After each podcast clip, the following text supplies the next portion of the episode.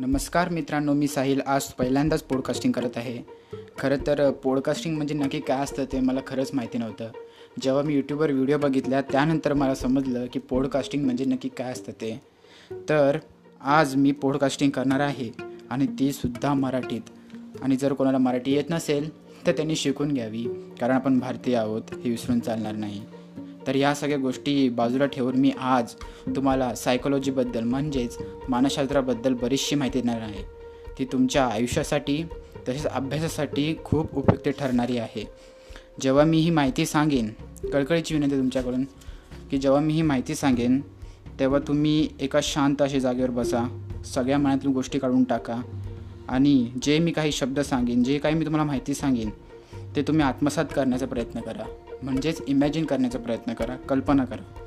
आणि आता तुम्ही तसं केलं नाही तरी ही ऑडिओ तुमच्यासाठी काहीच उपयोगाची नाही. माझा ऑडिओ बनवण्याचा उद्देश म्हणजे पॉडकास्टिंग बनवण्याचा उद्देश हाच आहे की त्या तुम्ही माहितीचा उपयोग करावा. ते तुमच्या जीवनासाठी उपयुक्त ठरावी. तुम्हाला त्याचं ज्ञान व्हावं म्हणून मी तुम्हाला ही माहिती सांगत आहे. तर चला आपण सुरुवात करूया.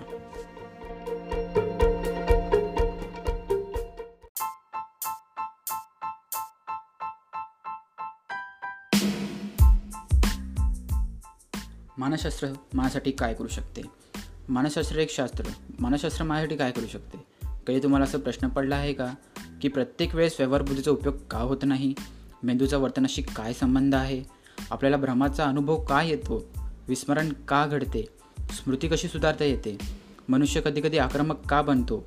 आपल्याला जेव्हा चक्कर येते तेव्हा काय होते? लॉटरीची तिकिटे खरेदी करण्याचे व्यसन काहींना का लागते? मोठ्या माणसांना अवघड वाटणारे नवीन भाषेचे अध्ययन लहान मुलांना सोपे का वाटते?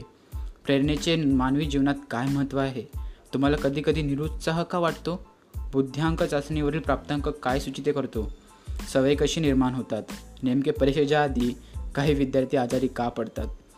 जर तुम्हाला वरील प्रश्नांची उत्तरे हवी असतील तर त्या बाबतीत हे पुस्तक आणि माझी माहिती मार्गदर्शक ठरू शकेल.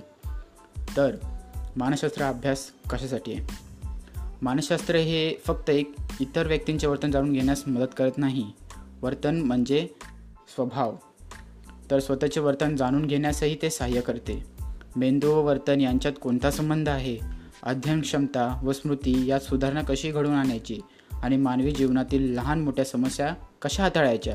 इत्यादीचे स्पष्टीकरण मानसशास्त्र करते. मानसशास्त्राचा अभ्यास करताना मानसशास्त्रज्ञ कोणत्या पद्धतींचा उपयोग करतात? हे समजून घेणेही आवश्यक आहे. संशोधन निर्दोष असण्यासाठी हे गरजेचे आहे.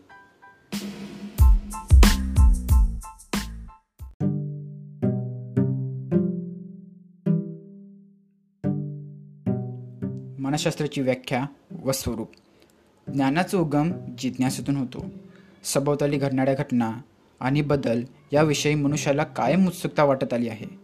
यातूनच पदार्थ विज्ञान आणि रसायन विज्ञान यांचा उदय झाला. त्यांचा विकासही झाला. वनस्पतींची रचना गुणधर्म व कार्य जाणून घेण्याच्या उत्सुकतेतून वनस्पतीशास्त्राची निर्मिती झाली. हळूहळू मनुष्य वर्तनासंबंधी शास्त्रज्ञांच्या मनात कुतूहल निर्माण झाले. मनुष्य वर्तन करतो तेव्हा नेमके काय होते? त्याच्या वर्तनाचा मेंदूशी काय संबंध आहे? वर्तनाच्या मुळाशी कोणत्या मानसिक प्रक्रिया असतात? विस्मरण का घडते? व्यक्तिभिन्नता का असते? यावर तत्सम मूलभूत प्रश्नांची उत्तरे शोधण्याच्या प्रयत्नातून मानसशास्त्राचा उदय झाला. या प्रश्नांची उत्तरे मिळाल्यानंतर इतर काही प्रश्नांकडे शास्त्रज्ञांचे लक्ष वेधले गेले. स्मृती सुधारता येईल काय? तणावाशी कसा सामना करावा? एखाद्या वर्तनाचे पूर्वकथन करता येईल का? वर्तनात सुधारणात्मक बदल घडवून आणता येतील का? यावर तत्सम प्रश्नांची उत्तरे शोधण्यात William Wundt William James John Watson इत्यादींनी मोलाची कामगिरी बजावली.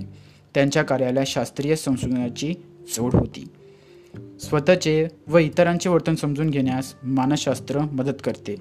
शालेय औद्योगिक कौटुंबिक आणि सामाजिक प्रश्नांची उकल करण्यात मानसशास्त्र हातभार लावते.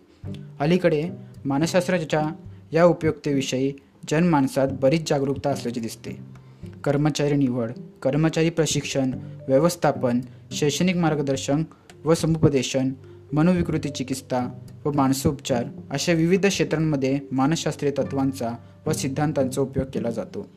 जेथे मानवी वर्तन आहे तेथे त्यासंबंधीच्या समस्या आहेत. आणि जेथे वर्तना समस्या आहेत तेथे त्या सोडवण्यासाठी मानसशास्त्राचे उपयोजन अपरिहार्य आहे. या अर्थाने मानसशास्त्र जीवनव्यापी आहे असे म्हटले तरी अतिशयोक्ती होणार नाही.